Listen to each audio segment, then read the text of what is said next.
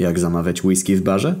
Musisz wejść i z daleka spojrzeć na cennik. Patrzysz ile kosztuje whisky i ukradkiem odliczasz sobie tyle pieniędzy i wsadzasz w osobną kieszeń.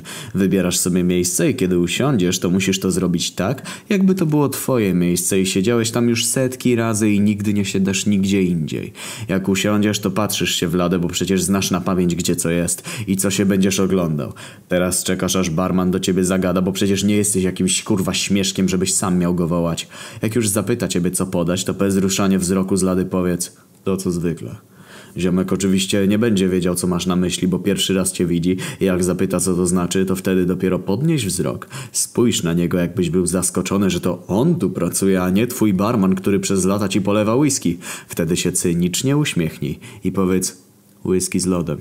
Po czym dodaj tylko nie rozlej śmiejąc się lekko. Po czymś takim barman od razu będzie wiedział, że to ty jesteś panem w tej relacji i prawdopodobnie pomyśli, że przychodzisz tam od czasów, w których jego tam jeszcze nie było. Wtedy to on poczuje się jak nowociota i jak powie ile kosztuje twoja whisky, to załamie mu się ze stresu głos. Wtedy nie pozostaje ci nic innego niż powiedzieć przecież wiem i rzucić na ladę odliczoną kwotę.